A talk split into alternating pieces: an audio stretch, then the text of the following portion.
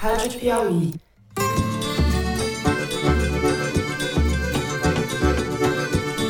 Olá, sejam muito bem-vindos ao Foro de Teresina, o podcast de política da revista Piauí. A prioridade é atender primeiro ah, os municípios que mais precisam. E, e segundo, atender ah, a todos os que são amigos do pastor Gilmar. Foi um pedido especial que o presidente da República fez para mim. Eu, Fernando de Barros e Silva, na minha casa em São Paulo, tenho o prazer de conversar com os meus amigos José Roberto de Toledo, aqui pertinho. Opa, Toledo! Opa, Fernando! Essa semana Opa, vai ser Toledo. animada. Vai ser. não me convidou para essa reunião. Continuarei trabalhando muito para que Lula e Alckmin instituam a renda básica da cidadania enquanto eu estiver vivo. Thaís Milenque, também aqui em São Paulo. Salve, salve, Thaís! Salve, salve, Fernando. Salve, salve, Toledo. Sou incapaz de replicar sua animação. Imagina, você é uma carnavalesca perto de mim. foi de fato encontrado um local compatível com queima. É possível também observar sinais compatíveis com queima nos remanescentes. E foi encontrada uma cova com muitas folhas em cima.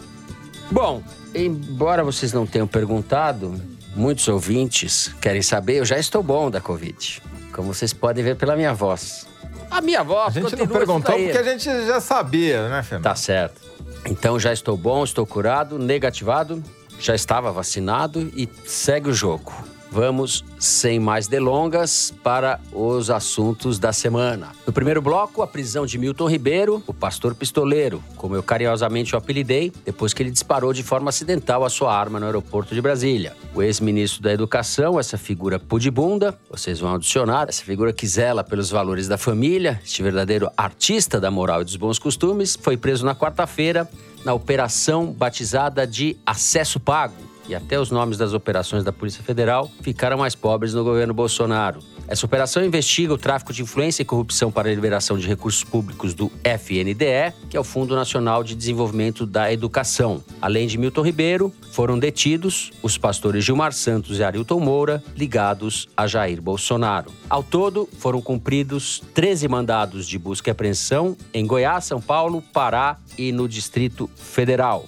Em março, quando o escândalo eclodiu, Bolsonaro havia dito que colocaria, abre aspas, a cara no fogo por Milton Ribeiro. Nesta quarta-feira, ele buscou se descolar do antigo aliado. Abre aspas de novo. Ele que responda pelos atos dele, tá ok? Fecha aspas. No segundo bloco, nós vamos tratar Fernando. do anúncio. Oi. Desculpa te interromper a sua É. escalada, mas eu tive que ir ao dicionário. Tô aqui com ele na mão. e Pudibundo. Pudibundo é vamos lá pudico. ao significado de pudibundo segundo o Awais. Não, desculpa te interromper na sua interrupção, mas que bom que você foi ao dicionário, porque eu já tinha ido. Falei, gente, não é possível que eles sabem essas palavras todas, só eu não sei. Vamos lá. Pudibundo. Cor de faces coradas, rubicundo, que cora facilmente de vergonha, que sente vergonha, envergonhado, modesto. Modesto eu não concordo, mas que sente vergonha, com certeza. né? É pudico também. É uma maneira pudibunda de dizer pudico. A gente pode lançar o Fernando para a Academia Brasileira de Letras. Vamos falar com o Merval lá. é, bom. É eu com o Erval, tá certo. Volta para a escalada, Fernando. Volta para a escalada. Volta pra escalada. No segundo bloco, nós vamos tratar do anúncio e da discussão das diretrizes do programa de governo da chapa Lula-Alckmin. Na terça-feira, o petista e seu vice socialista, eu não consigo falar isso sem ironia, divulgaram um esboço de programa bastante cuidadoso, evitando assuntos tidos como delicados, a descriminalização do aborto, por exemplo, e com posições matizadas a respeito de temas como a reforma trabalhista. O aceno ao centro colaborou para que as atenções do encontro tenham sido dirigidas para o protesto do ex-senador Eduardo Suplicy, que reclamou em pé, em tom de voz bastante alterado, diante de Aloysio Mercadante, por não ter sido convidado para o evento. E claro, Suplicy aproveitou para reiterar a sua defesa da renda básica de cidadania no país, o que ele faz desde que Pedro Álvares Cabral aportou por essas bandas. Preocupante mesmo foi a invasão do local pelo deputado estadual bolsonarista Kaique Mafra, que foi logo retirado pelos seguranças. A gente vai falar disso e comenta também a vitória de Gustavo Petro e Francia Marques na Colômbia no último domingo. Eles formam a primeira chapa de esquerda a vencer uma eleição presidencial no país. Por fim, no terceiro bloco, vamos falar do que avançou na investigação do assassinato do indigenista Bruno Araújo e do jornalista inglês Tom Phillips. A Polícia Federal chegou a descartar, com pressa injustificada e suspeita, a existência de mandantes, mas voltou atrás e agora investiga o envolvimento de traficantes de drogas no crime, além da participação dos pescadores já presos, pescadores ilegais. De acordo com as investigações, a venda do pirarucu, peixe abundante naquela região, é usada na lavagem de dinheiro do tráfico, conforme, aliás, o Toledo já havia cantado aqui na semana passada. É isso, vem com a gente.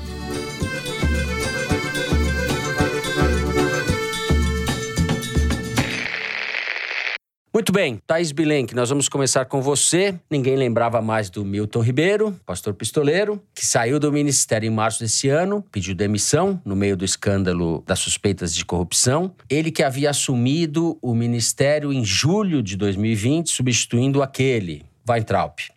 Vamos começar por onde, Thaís? Eu queria que você fizesse uma reconstituição. Não imaginávamos que teríamos que voltar a falar de Milton Ribeiro essa altura. Você sabe, Fernando, que o Milton Ribeiro pediu exoneração, né? Saiu no Diário Oficial uhum. que ele saía do cargo a pedido e, na ocasião, o Bolsonaro falou que era uma saída temporária. E a Michelle Bolsonaro endossou a lisura do uhum. comportamento do Milton Ribeiro e que eles confiavam nele, que ele poderia voltar para o governo, né? A família Bolsonaro defendeu ele publicamente em mais de uma oportunidade oportunidade, o que piora muito a situação em que Bolsonaro se encontra agora, quatro meses depois, às vésperas da eleição, tendo que lidar com uma pessoa por quem ele disse que botaria a cara no fogo, é uma pessoa que está comprometendo talvez a principal bandeira ou uma das principais bandeiras da sua campanha, que é o combate à corrupção, ou pelo menos a ausência de corrupção no governo dele. Claro que já tinha inúmeros e incontáveis escândalos de corrupção até aqui, mas um ministro por quem ele dizia ter absoluta confiança, sendo preso pela Polícia Federal há três meses meses da eleição é um problema imenso para o Bolsonaro e um problema que veio à tona inicialmente pela imprensa, né? Pelo jornalismo profissional, porque foi um caso revelado inicialmente pelo Estadão e depois a Folha entrou e, e todo mundo entrou nessa cobertura, revelando que tinha um gabinete paralelo, como você mencionou, de pastores com influência dentro do Ministério da Educação. Eu vou aproveitar então, Thaís, que você falou o Estadão. O Estadão está aqui, ou o melhor do Estadão está aqui. O repórter Breno Pires foi um dos responsáveis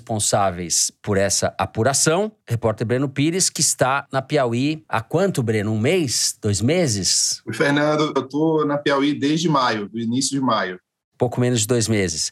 Breno, um prazer ter você aqui com a gente para. Bem-vindo, Breno. Bem-vindo, Breno. Obrigado, pessoal. Contar um pouco como é que foi essa apuração, para a gente discutir um pouco esse caso. Então, já que a Thaís deu a deixa, eu passo a bola para que você conte um pouco como é que isso daí começou. Pois bem, Fernando, e em primeiro lugar, um, uma saudação especial também a quem está ouvindo em casa o programa. Eu sou um ouvinte e é uma satisfação poder estar tá participando hoje com vocês, agora como integrante né, da equipe da revista Piauí e participando hoje do foro. Fernando, esse caso ele teve uma apuração iniciada ali por volta de fevereiro, mais ou menos, até uhum. as publicações começarem no mês de março. E foi um caso que teve uma apuração que, na verdade, não demorou tanto porque uhum. a partir do momento em que eu tinha recebido a informação de que havia um relato de uma pessoa que compareceu a uma reunião do ministro Milton Ribeiro com pastores, com prefeitos, e comentou com uma pessoa que comentou com uma pessoa, chegou até mim dizendo assim: olha, teve uma conversa sobre pagamento de propina. Então, a partir daí, uhum. a gente começou a aprofundar isso e a atrás, procurar as pessoas, tentar entender quem era o pastor que teria feito esse pedido de propina. E, na verdade, não tinham muitos pastores que estavam frequentemente no gabinete, eram os dois. Gilmar Santos e Arilton Moura. Então, a apuração ela se valeu de alguns elementos básicos né, de reportagem, como checagem das agendas, a busca por obter informações detalhadas né, sobre esse cruzamento né, entre os prefeitos que tiveram as reuniões no uhum. MEC com os pastores e as verbas que foram liberadas. Então, fomos buscando uhum. esses elementos que poderiam reforçar caso a gente tivesse alguma suspeita mais concreta né, de que teria havido um pedido de propina. Né? Até que a gente trouxe também um próprio relato de um prefeito dizendo que teve o pedido da barra de ouro. E isso daí eu acho que foi Uhum. uma coisa que deu uma atração mais forte para o caso, porque já havia elemento mais concreto de corrupção ativa, né? Conta pra gente exatamente o que, que foi a história do ouro. Vale a pena você contar detalhadamente como é que se passou para rememorar o nosso ouvinte. Em primeiro lugar, desde o começo, o relato era: tem pastor intermediando prefeito IMEC com pedido de propina. E aí, uma das coisas que eu procurei, tentei mais atrás, era de onde que vinham esses prefeitos, né? Quais eram essas regiões. E aí, procurando uma pessoa, procurando outra, uma fonte conseguiu informação de que alguns prefeitos eram de cidades que tinham região de garimpo. Reza até a lenda que teve um pedido de propina em forma de ouro. E aí, então, eu falei, não, cacei todos os prefeitos que eu podia procurar em determinado estado, onde tinha região de garimpo nesse estado. E aí eu consegui falar com o prefeito Gilberto Braga, da cidade de Luiz Domingues, que fica no Maranhão, e ele falou, ele confirmou, sim, estive num almoço, num restaurante em Brasília, ele descreveu o restaurante, que vem a ser o Tia Zélia. Tia Zélia é um restaurante famoso aqui em Brasília, ele fica na Vila Uhum. Planalto, que é uma região de mais classe média, não é uma região de classe alta, como a maioria da cidade de Brasília. Era lá nesse restaurante Tia Zélia que os prefeitos eram levados, após se reunirem com o ministro Milton Ribeiro, para discutir com os pastores encaminhamentos diversos, incluindo esse daí, né? Que aí o prefeito Gilberto Braga falou, de fato teve essa questão, eles informaram até uma conta bancária lá para fazer um depósito e que ele tinha recusado. Ele não podia falar pelos outros, mas que ele tinha recusado. Esse foi um depoimento importante, né? O que a reportagem inicial do Estadão, no dia 18 de março, mostrou foi a existência desse gabinete paralelo, com a intermediação dos encontros entre prefeitos e ministros. Eles faziam uma espécie de caravana, cada cidade que ia receber o ministro e os pastores, o prefeito tinha que pagar a impressão de Bíblias com a foto de todos eles, né? Então era um evento que misturava é, educação com religião, com autopromoção, com, Com outras fanfarra. coisas que a polícia está investigando agora, né? E sim, foi um trabalho que começou da apuração jornalística, né? Também teve uma matéria importante, que foi o áudio que a Folha de São Paulo revelou, né? Que o ministro Milton Ribeiro Uhum. disse que atendia amigos do Gilmar preferencialmente e que isso teria sido uma sugestão do próprio presidente Jair Bolsonaro, né? Então a gente ainda tem algumas perguntas aí que precisam ser respondidas. A gente não teve acesso ainda aos autos da, da operação, né, policial, né, a íntegra do relatório da PF, mas uma coisa é certa, o escândalo do MEC, ele não está resumido aos pastores. Né? Você também tem diretores do Centrão por lá. Me diz quantas vezes esses pastores foram ao Palácio do Planalto, não ao Ministério da Educação? Muitas, né? 45, é isso? Olha, o dado que a gente teve lá eh, inicialmente, né, das visitas, isso estava disposto na internet. Eram mais ou menos 20 visitas. Só que depois, com os pedidos de lei de acesso à informação detalhados, o total é que os pastores estiveram mais de 100 vezes no MEC, ao longo de um ano e meio, mais ou menos. E no Planalto também. No Planalto, os registros de entrada dos órgãos da esplanada, né, mostram esse acesso amplo e o Arilton Moura esteve 35 vezes no Planalto e o Gilmar Santos 10 vezes no mesmo período. Muito bem. Toledo, eu vou à sua casa 45 vezes. Vamos começar a contar a partir da semana que vem, para você ver como isso é trivial. Você se prepara que eu vou 45 vezes aí para sua casa, com barra de ouro, com tudo. É, se não trouxer o ouro, nem venha. Zé, depois desse relato da Thaís e do Breno, a bola está com você. Fernando, é incrível. Esse mês de junho de 2022 é o mês de junho de 2013 do bolsonarismo, né? Depois de uma década da direita, década de ouro da direita no Brasil, temos o junho de 2013 do bolsonarismo chegando, porque e esse junho começou em maio, começou no dia 25 de maio, com o um assassinato sob tortura de um Jesus numa câmara de gás pela guarda pretoriana bolsonarista, Polícia Rodoviária Federal, né? A partir dali, a coisa desandou para o Bolsonaro de um jeito que eu jamais tinha visto para um presidente tão rapidamente acontecer, porque foi uma sequência de fatos desastrosos para Uhum. ele. No dia 5 de junho, houve o desaparecimento do Dom Phillips e do Bruno Pereira no Vale do Javari, na Amazônia, que depois, dez dias depois, houve a confissão de um dos assassinos de que eles tinham sido mortos, num esquema claramente vinculado ao crime organizado na região, e depois do Bolsonaro ter insinuado que eles tinham sido vítima da sua própria aventura, né? Tentando culpar as vítimas. Se não bastasse isso, isso obviamente ganhou uma repercussão internacional desastrosa para o governo. Mas aí a coisa continuou, porque em 17 de junho, a Petrobras anunciou o 14º aumento do preço da gasolina desde janeiro de 2021 o que dá um aumento acumulado de 122% no preço cobrado nas refinarias e um aumento de 178% no preço do diesel. Tudo isso impactando brutalmente a inflação, aumentando o preço dos alimentos e impedindo qualquer uhum. pessoa que ganhe menos do que dois salários mínimos de manter um carro. Não dá. Tem estudos mostrando que para manter um carro hoje você precisa ganhar no mínimo dois salários mínimos. E, para completar, culminou nessas últimos sete dias, nessa última semana, com a prisão do ex-ministro e dos vendilhões do Ministério da Educação, os pastores sobre os quais vocês já falaram, não preciso aqui me repetir. E como se não bastasse, porque isso pega no coração do bolsonarismo, no núcleo duro do eleitorado que mantém ele com cerca de 30% das intenções de voto, que é o eleitorado evangélico, neopentecostal principalmente e para complicar ainda mais, você teve dois fatos que não são diretamente ligados ao Bolsonaro, mas que refletem negativamente no discurso que o Bolsonaro faz em dois temas que não são econômicos, mas são da agenda de costumes. Um foi a agressão covarde de uma procuradora do município de Registro por um colega na segunda-feira, dia 20, que mostra como o discurso da misoginia tem efeitos na sociedade, né? Uma agressão brutal registrada registro em vídeo. no interior de São Paulo. Chocou todo mundo. E ela foi espancada, fica, né? Sim, registro é a cidade é a maior cidade da região de Bolsonaro no estado de São Paulo, que é o Vale do Ribeira. E em Santa Catarina, no coração do bolsonaristão, uma juíza, Joana Zimmer, impediu o aborto de uma menina de 11 anos que havia sido estuprada no começo do ano. E como a lei prevê, tem o direito de tirar o feto, porque é fruto de estupro. Porém, foi uma sequência de barbaridades em Florianópolis. Primeiro, o hospital não quis fazer o procedimento previsto em lei, pediu uma autorização judicial que não é necessária. A promotora de justiça fez o pedido e a juíza concedeu. E não bastasse ter concedido impedindo o aborto, tirou a criança da mãe, que foi fazer a denúncia, e disse que estava fazendo isso para preservar o feto, contrariando a lei, e ainda pressionou a menina a mudar de opinião, tentando fazer com que ela desistisse uhum. de fazer o aborto. E isso gerou uma ação do CNJ, abertura de um inquérito contra essa juíza. Ou seja, mais uma coisa contra o discurso do bolsonarismo que prega. Também revelado pela imprensa, né? É um furo do Intercept. Também, nesse caso, furo do Intercept. Bem lembrado, Thaís. Esse inverno de más notícias para o Bolsonaro ainda não teve impacto nas pesquisas eleitorais, mesmo nas mais recentes. A Datafolha divulgada nesta quinta-feira veio praticamente igual à do mês passado.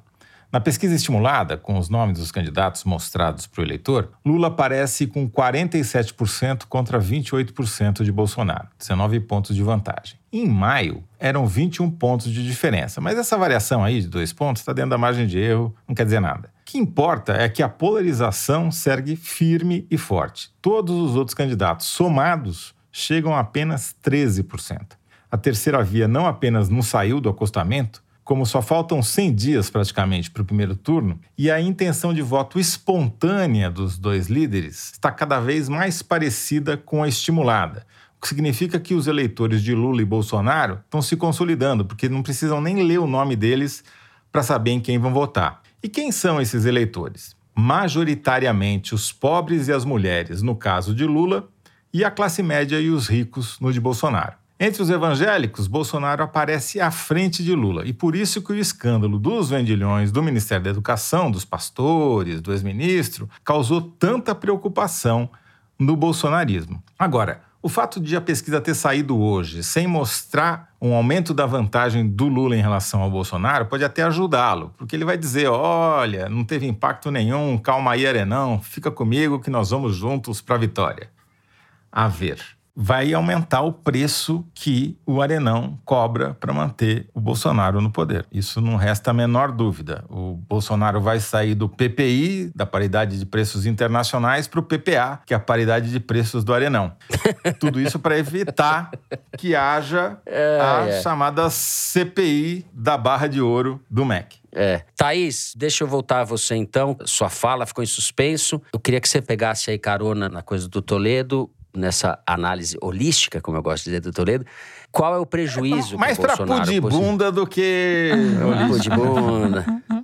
Certo. Olha só, eu tava tentando fui apurar a repercussão da prisão do Milton Ribeiro e liguei para um assessor da família Bolsonaro em Brasília. Daí ele demorou para me retornar e falou: Não, eu tive que vir aqui para saída de emergência para poder falar com você. Eu falei: Bom, bem apropriado, né? Saída de emergência. Ele falou: É, realmente tá muito ruim, não foi bom. Já vinha com um desgaste muito grande por causa da inflação e da gasolina e agora subiu muito a temperatura. Tô usando palavras dele. O governo Bolsonaro tá no incêndio e vai ser porradaria a até cansar. Em geral, o governo Bolsonaro fazia muito uma tentativa de diminuir né, esses casos. Agora, sim, há três meses da eleição, é ninguém está disfarçando. Eles estão falando realmente abertamente que esse caso é, complica muito a situação eleitoral do Bolsonaro. Daí o presidente foi dar uma entrevista, em tese, para matar a pau, digamos assim, né? Dar o tom que é a defesa do governo uhum. dele próprio, dizendo, primeiro, derruba a que a prisão do Milton Ribeiro pela Polícia Federal derruba a ideia de interferência interferência no órgão. E segundo, ah, vamos esperar a investigação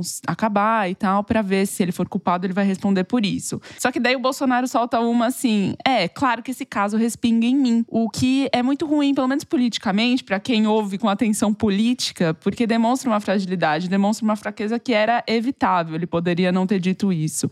Uhum. E é muito ruim porque isso, primeiro, é a bandeira da anticorrupção. Ele não tem mais o discurso intacto que ele gostava de manter até pouco tempo atrás. Ele já estava burilando esse discurso.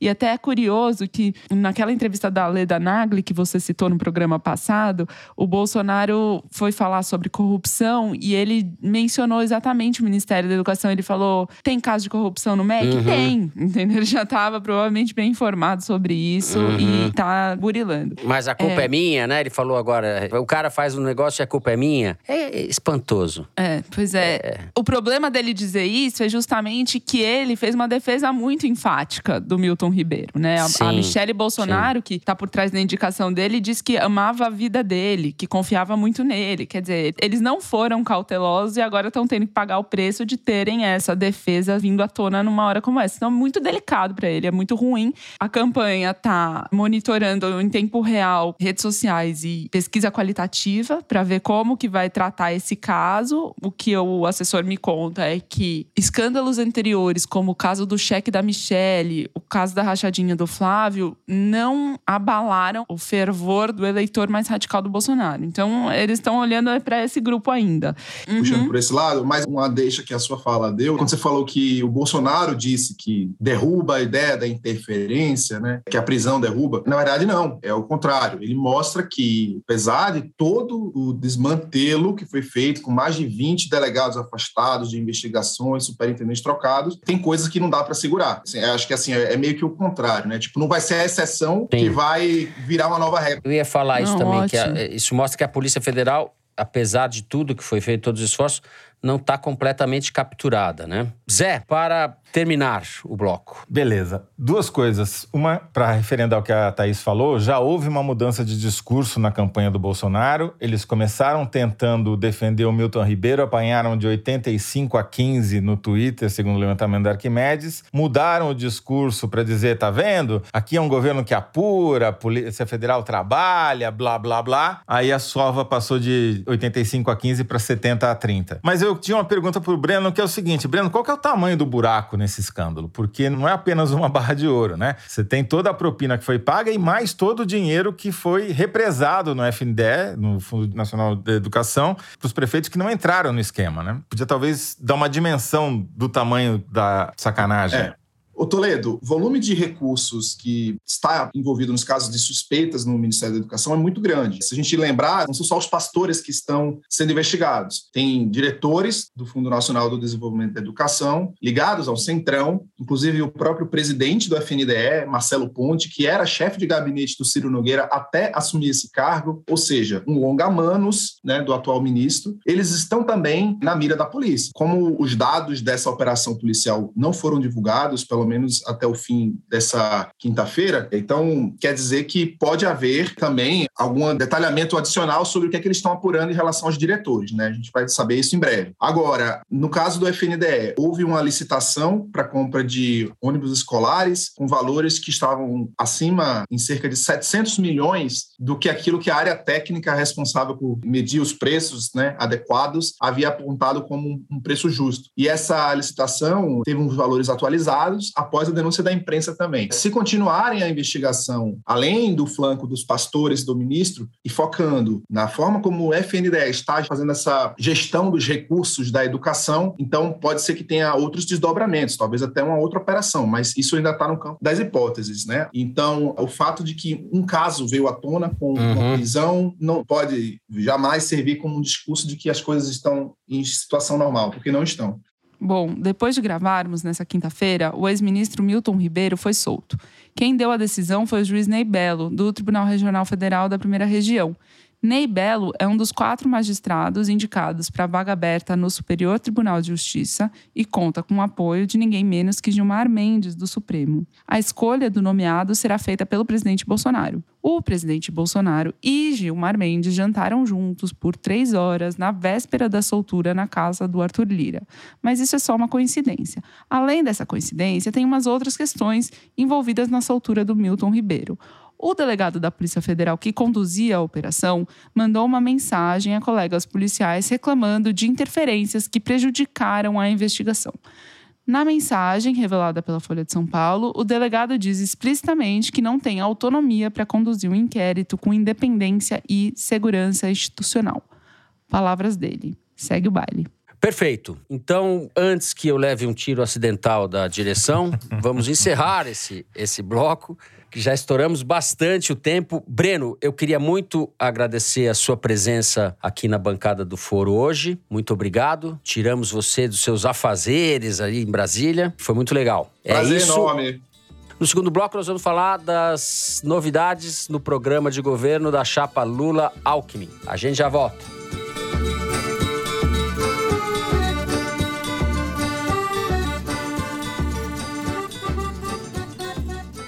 Assine a Piauí exclusivamente digital.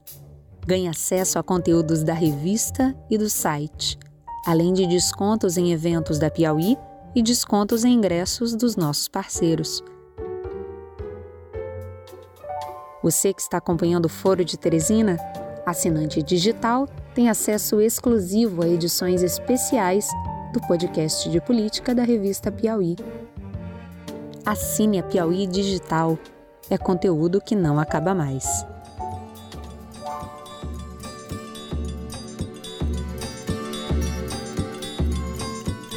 Muito bem. Thais Bilenque, nessa terça-feira, as diretrizes do programa de governo da chapa Lula-Alckmin foram divulgadas num evento em São Paulo. O que chamou atenção, como eu disse na abertura, não foram as propostas, que foram bastante moduladas, vamos dizer assim. Eu quero a sua opinião a respeito disso mas primeiro a intervenção do Suplicy e segundo a intervenção desse candidato bolsonarista a deputado estadual que invadiu o evento, chegou a falar umas palavras pro Alckmin, você está voltando na cena do crime, fazendo menção a uma fala do Alckmin na eleição de 2018 a respeito do PT. E o que me chamou a atenção foi justamente essa invasão que mostra a vulnerabilidade do Lula diante de ataques que podem ser violentos, né? A gente está num ambiente em que esse tipo de coisa pode realmente acontecer e saíram reportagens depois do que aconteceu, em que a direção do PT diz que vai reforçar a segurança do Lula.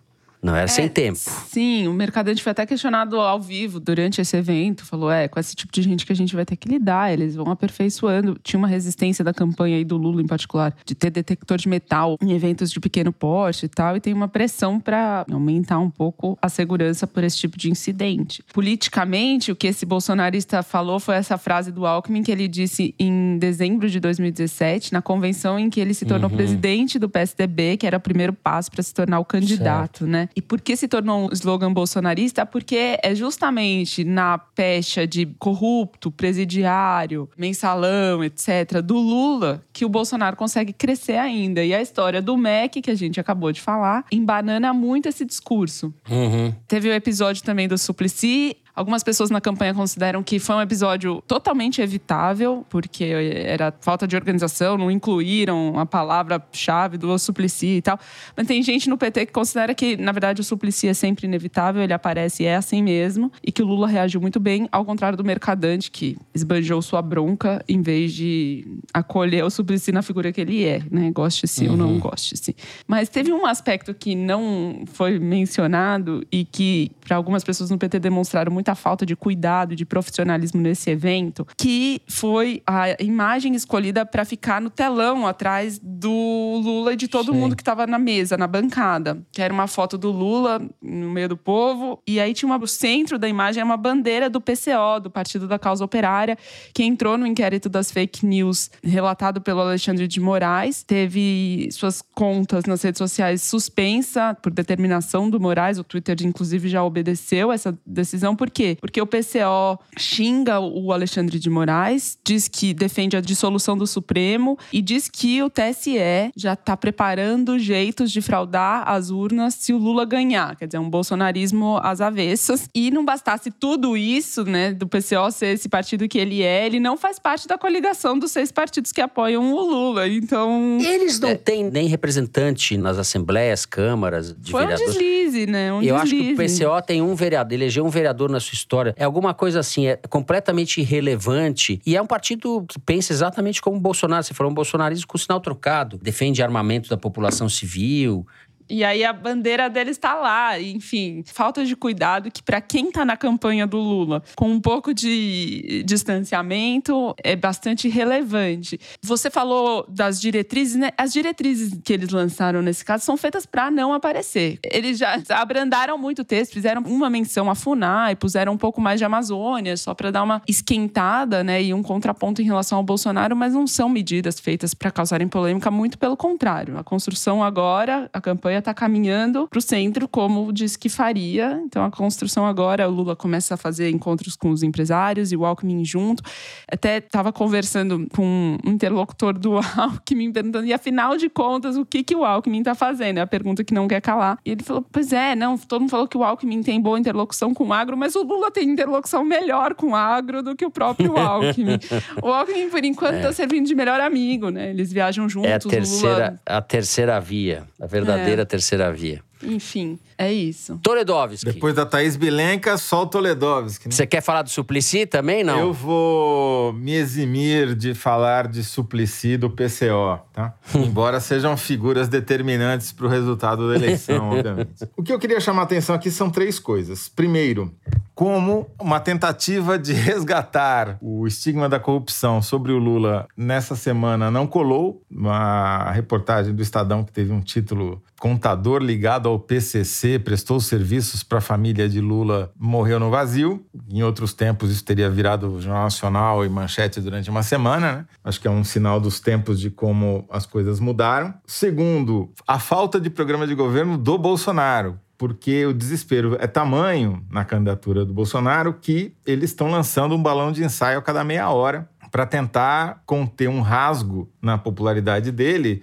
Quando a emenda chega, quando o remendo chega, o rasgo já está dobrado de tamanho. Então, já falaram em Vale Gás, Bolsa Caminhoneiro, 200 reais para todo mundo durante a eleição. Estão apelando para tudo que der e, que, e, o que não dá, enterrando de vez qualquer uhum. resquício de suposto liberalismo econômico, deste espantalho chamado Paulo Guedes, que virou o ministro da Economia, mostrando total improviso. Né? O programa de governo do Bolsonaro é o programa profissional do improviso que muda a cada semana, vão testando nas redes sociais para ver o que cola e isso vira política pública. E você mencionou na abertura a questão da eleição na Colômbia, e eu já vou me adiantar sobre isso, porque eu fiquei uhum. com inveja da eleição na Colômbia, não pelo fato de o candidato da esquerda ter ganho no segundo turno pela primeira vez na história, que é um fato super importante, mas pelo fato dele ter ganho com 50,5% dos votos válidos e o adversário,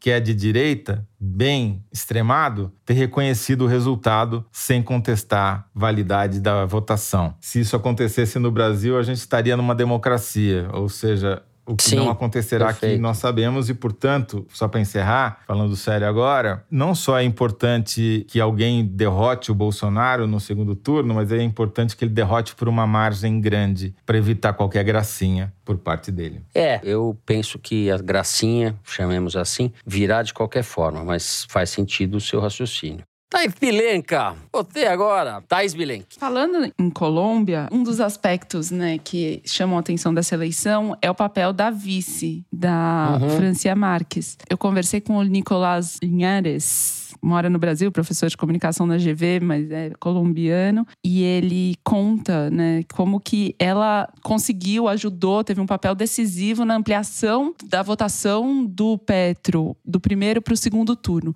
A uhum. abstenção é muito alta na Colômbia, porque o voto não é obrigatório, mas quase duas milhões de pessoas não votaram no primeiro e votaram no segundo, que foi decisivo para a ampliação da votação da chapa vencedora. Ela é uma ativista negra e que fez muita campanha nas periferias, tanto que o voto da chapa vencedora é nas periferias e do direitista é no centro do país. E o slogan dela era viver sabroso, algo como viver de boa, de curtição e tal. E o figura do Petro na campanha era fazer um coração com a mão. Eles fizeram um discurso de, do coração, né, do amor, a política do amor, não do ódio e tal. O que foi muito bem sucedido lá, né, que diz um pouco sobre também o momento do Brasil, essa tentativa do Lula de falar de estou apaixonado, imagina se quero revanche, enfim, tentar resgatar outros tipos de sentimento. Uhum. Mas é muito diferente ao mesmo tempo, porque de Francia Marques, o Alckmin não tem nada, né? Sim, perfeito. Isso que vocês disseram, eu ia falar exatamente disso, Thaís, não com essas informações todas que você trouxe a respeito da vice. E lembrando que tanto na Colômbia, como no Chile e como no Brasil, a direita tradicional, a direita democrática, vamos dizer assim,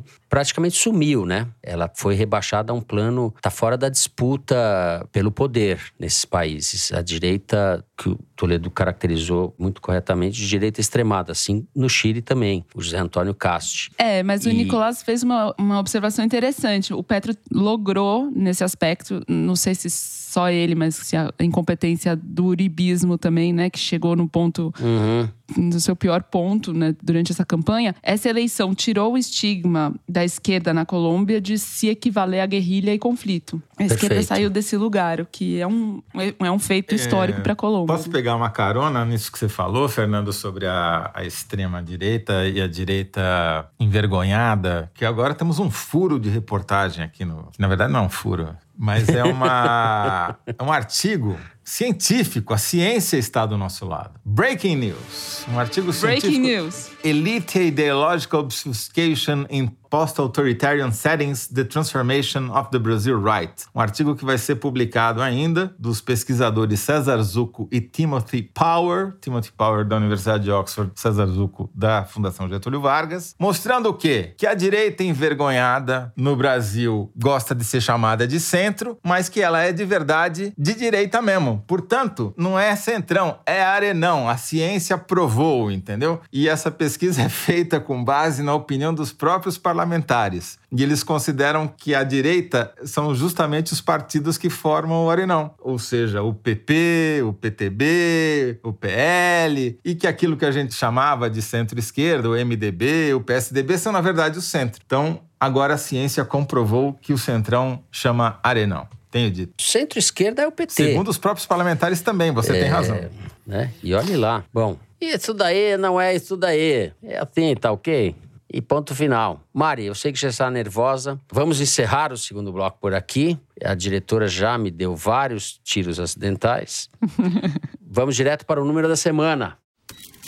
Estatística que é retirada da seção Igualdades do site da Piauí. Pode falar, Mari. Fernando, o número da semana é 24.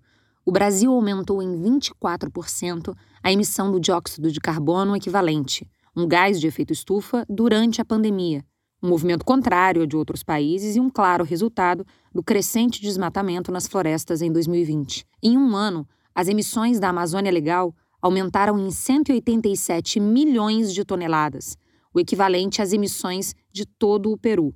O desmatamento foi responsável por três quartos do dióxido de carbono equivalente liberado nos nove estados em 2020.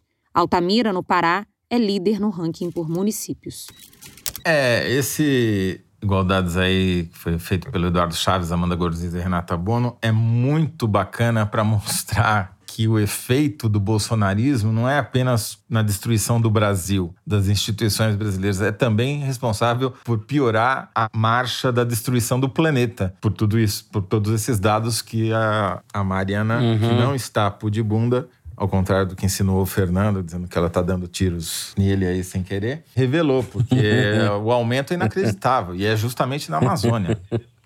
A gente vai falar sobre a abordagem bolsonarista do caso Dom Phillips e Bruno Pereira no terceiro bloco, mas essa é a mesma abordagem que o Igualdades revela, né? Eles falam que é Exatamente. algo pontual, mas é bem sistêmico. Exatamente. Bom, você já deu a deixa, fez o gancho. Eu vou me retirar do programa. A gente vai encerrando o número da semana por aqui. A gente segue falando desse assunto, conforme a Thay já antecipou. Vamos falar da investigação dos assassinatos de Bruno Pereira e Dom Phillips. E é isso daí, a gente já volta.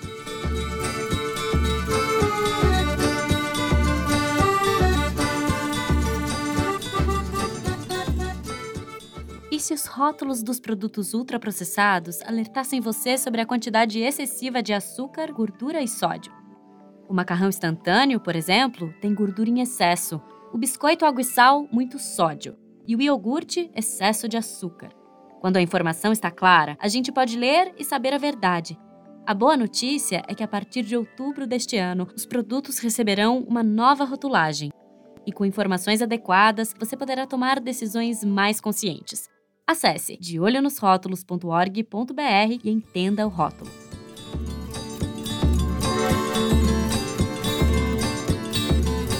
Muito bem, Zé, vamos abrir o terceiro bloco com você. A polícia, depois de uma afirmação bastante esquisita de que não havia mandantes, parece ter voltado atrás ou resolveu continuar a investigar os crimes. Já existem oito suspeitos diretamente envolvidos no assassinato e ou na ocultação dos corpos, mas há muitas perguntas ainda não respondidas, né? A começar pela reconstituição do próprio crime, pela identidade, enfim, pelos tentáculos aí dessas organizações criminosas que se misturam naquela região, tráfico, pesca, é verdade, Fernando. etc. Chamou muita atenção a tentativa da Polícia Federal, mais especificamente do superintendente da Polícia Federal na região, de acabar com a apuração antes dela terminar, né? Ah, aprendemos, acabou, é isso, não tem mais nada, olha para lá, não para de olhar para cá. Exatamente. Antes dela começar, quase, né? Primeiro, ele deu essa declaração antes de saírem os laudos cadavéricos que estavam sendo preparados a toque de caixa no laboratório de criminalística em Brasília. Uhum. Da própria instituição. Deu a entender que era um crime banal, um crime de ocasião cometido por duas figuras que não tem nada a ver com o sistema econômico e criminal da região. Ou seja, tentou encaminhar as conclusões para o sentido oposto do que os fatos encaminham. Porque um crime que foi planejado, que foi anunciado, que foi uma emboscada, que teve ocultação de cadáver, envolveu oito pessoas, o afundamento de um barco, eliminação dos corpos, ocultação dos corpos, se isso não é um crime organizado, acho que é até mais organizado do que a quadrilha do MEC, que fica falando em on que vai dar propina a pedido do presidente da República. Né? Uhum. Então, os fatos eram tão evidentes que a própria polícia teve que voltar atrás. A gente tem uma reconstituição parcial do que aconteceu. Houve uma perseguição no Rio, a embarcação do Pelado e companhia perseguiu a embarcação do Dom e do Bruno. Há uma tentativa de dizer que houve uma troca de tiros, que o, Bruno teria respondido aos tiros do Pelado, mas a arma dele sumiu e as armas do Pelado e companhia também sumiram, o que é muito estranho, já que eles conseguiram achar um barco a 20 metros de profundidade, mas não acharam nenhuma arma. Porém, resta ver o que, que vai dizer os laudos da necrópsia sobre a circunstância dos tiros que mataram o jornalista e o indigenista. A gente sabe que foram um tiro de espingarda no tórax do Dom e três tiros contra o Bruno, um deles dois no tórax e um na face. Mas a gente não sabe os detalhes que permitiriam, por exemplo, descobrir se esses tiros foram dados a queima-roupa, a média distância ou a longa distância. Isso a gente sabe porque, como são tiros de espingarda, são balins que ficam dentro de um cartucho, quanto mais longe tiver, mais espalha, mais os balins são espalhados e com isso os peritos são capazes de dizer a distância. Essa informação a gente ainda não tem. Tudo isso para saber se esse papo aí do, do pelado de que houve troca de tiros faz sentido ou não. Me parece que houve uma execução. Para mim está muito mais claro que houve uma execução, o que implica que havia uhum. uma ordem, uhum. uma determinação, se não uma ordem, pelo menos uma determinação em matar os dois, não apenas assustar ou qualquer coisa que houvesse, que confirma a hipótese de que há uma conexão com o crime organizado, sim. Pode não ser uma conexão direta, mas certamente há uma conexão para acobertar o esquema de pesca ilegal que alimenta e lava o dinheiro do narcotráfico na região. Thaís, me chamou a atenção nesses últimos dias a entrevista que a Folha publicou, entrevista do Bruno Pereira, é feita 40 e poucos dias antes do assassinato, da Rosiane Carvalho. E lá ele dizia, é um documento sobre o desmonte, a perseguição que ele pessoalmente vinha sofrendo do desmonte, porque a FUNAI vem passando, para reforçar um pouco esse caráter sistêmico e essa política do governo Bolsonaro que favorece isso que o Toledo acabou de descrever, né? É, mas Fernando, você mencionou a perseguição ao Bruno propriamente, então eu vou inclusive falar um pouco do que eu ouvi sobre ele, continuei ouvindo ao conversar com servidores da FUNAI com quem ele se relacionava. E os tiros, pelo que as autoridades informaram, ele foi atingido no tórax e no crânio, né? E tem um simbolismo trágico nisso, porque realmente o Bruno tinha amor pela causa, tanto que o filho dele tem o mesmo nome de uma liderança indígena do Vale do Javari, dedicou a vida dele, né, de corpo e alma, como a gente sabe. E isso quem contou foi o Rubens Valente numa bonita reportagem na agência pública.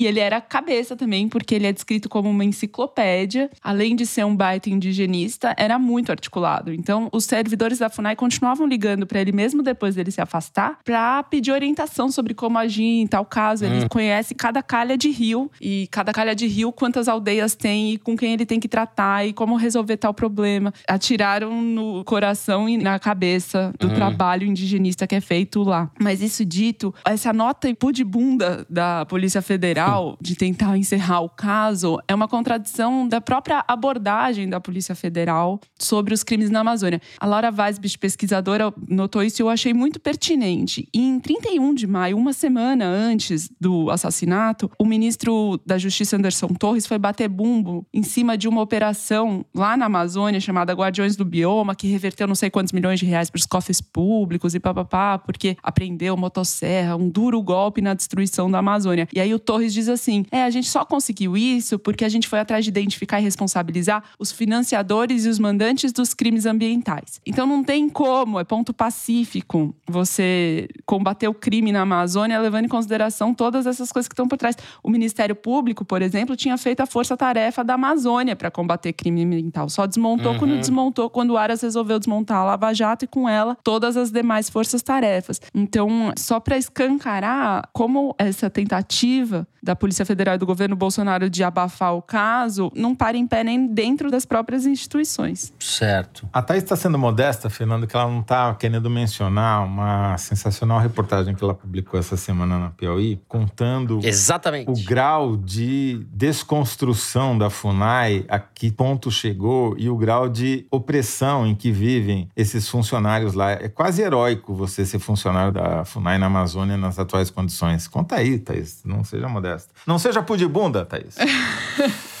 Obrigada, Toledo. Mas né, realmente é muito desesperador, desolador acompanhar o trabalho que eles fazem. Em Eirunepé, que pertence a, digamos assim, jurisdição do Vale do Javari, embora esteja cuidando de outras terras indígenas, a Amazônia é um mundo, né? Eirunepé para Atalaia do Norte, só pra gente ter noção do que a gente tá falando, de como é grande de avião em linha reta, são um pouco mais de 250 quilômetros. Se você vai de barco, são mil quilômetros, três dias de viagem. É muito distante. Uhum. É um território muito difícil mesmo de, de ser cuidado. E a FUNAI é isso, né? Não tem gente lá. A sede oficial da FUNAI em Atalaia do Norte está desmoronando. Eles alugaram no ano passado uma outra sede. Aqui, os servidores estavam trabalhando até pouco tempo atrás. Tem infestação de rato, de cupim, não tem banheiro, o esgoto corre no estacionamento e vai dar lá no rio, em frente à sede, onde fica essa antiga sede. E é onde os índios passam dias quando precisam resolver alguma coisa na cidade e morrem por doenças que eles pegam ali. Então, além dessas condições insalubres de trabalho, não bastasse uhum. isso, eles são ameaçados o tempo inteiro.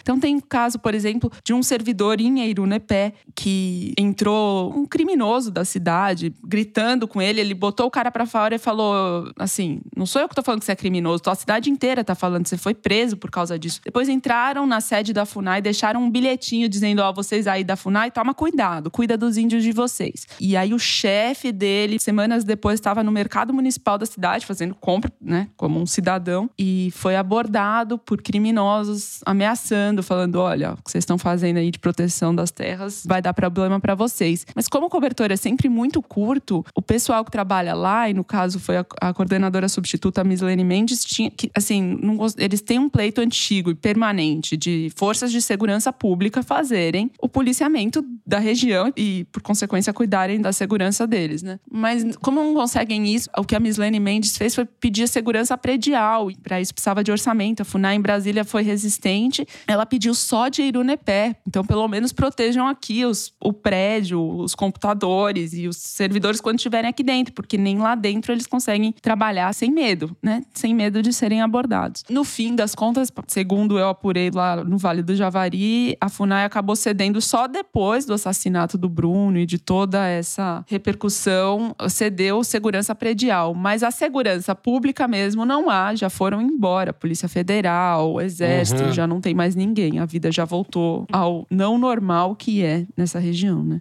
Perfeito. Bom, Toledo, se você me permitir, eu vou encerrar o terceiro bloco por aqui para que a gente. Nossa, eu, eu, eu, eu sou um puribundo apenas aqui.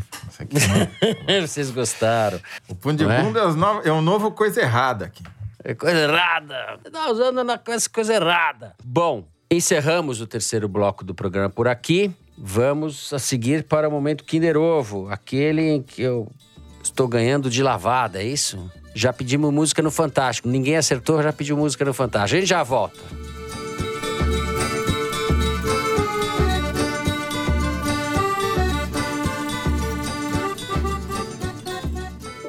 BBC World News traz histórias de mais lugares do que qualquer outra emissora internacional de notícias.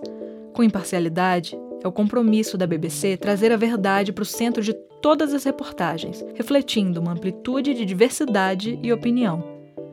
Além de notícias, o canal também oferece programação de alta qualidade sobre esportes, atualidades e estilo de vida. Tudo isso na sua TV 24 horas por dia, 7 dias por semana. BBC World News está na Claro, um canal que defende uma programação de qualidade com assuntos atuais, esportes, viagens e estilo de vida. Acesse suas últimas notícias no canal 202 da sua Claro TV+.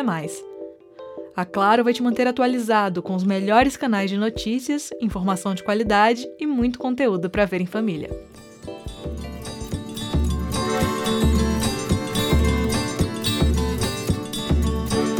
Bom, voltamos para mais um vexame. Ou não vai ser vexame, diretora? Você está prometendo fazer uma coisa bem fácil, é isso? Vai fazer o Adnei imitando o Bolsonaro, é isso? E esse Kinder Ovo é coisa de comunista. Você tá. Vamos lá. Solta aí, diretora.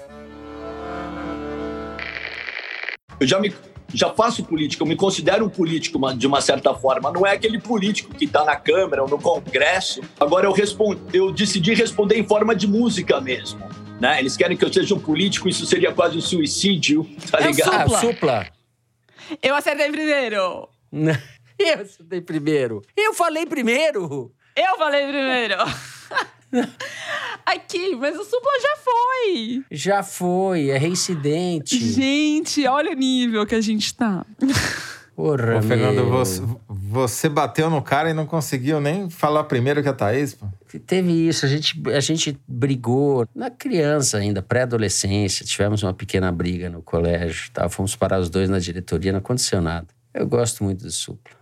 Bom, eu acertei. No meu, eu tô vendo aqui, na nossa filmagem, eu acertei antes da Thaís. Não, Mas como eu sou benevolente, não. Não vem com esse papinho de Magnânimo. pudibundo pra Não. cima de mim, não. magnânimo, benevolente. Nós vamos chamar peritos da Polícia Federal para determinar. VAR, é, chama o VAR. E o VAR também. A Mari é suspeita. Essa coisa de feminismo aí de vocês. Bom, depois dessa vitória cachapante da Thaís, é isso, Thaís? Agora ver, sim, agora sim. É. Meu mérito Vitória cachapante. Foi uma vitória por É, 50,5%, mas você fez bem em reconhecer o resultado. Essa vitória cachapante de Thaís Bilenque, nós vamos para o Correio Elegante.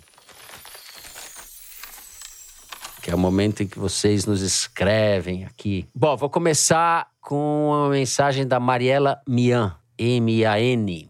Olá, querida Thaís, queridos Fernando e Toledo. Como gosto muito das coisas erradas, sou ouvinte assídua do Foro de Teresina. Além de passar raiva com a brilhante leitura que vocês trazem sobre a nossa caquistocracia, também dou boas risadas com vocês. Principalmente as piadinhas e os momentos cabeção são motivo de comentários entre eu e uma amiga querida, a Mônica Schroeder.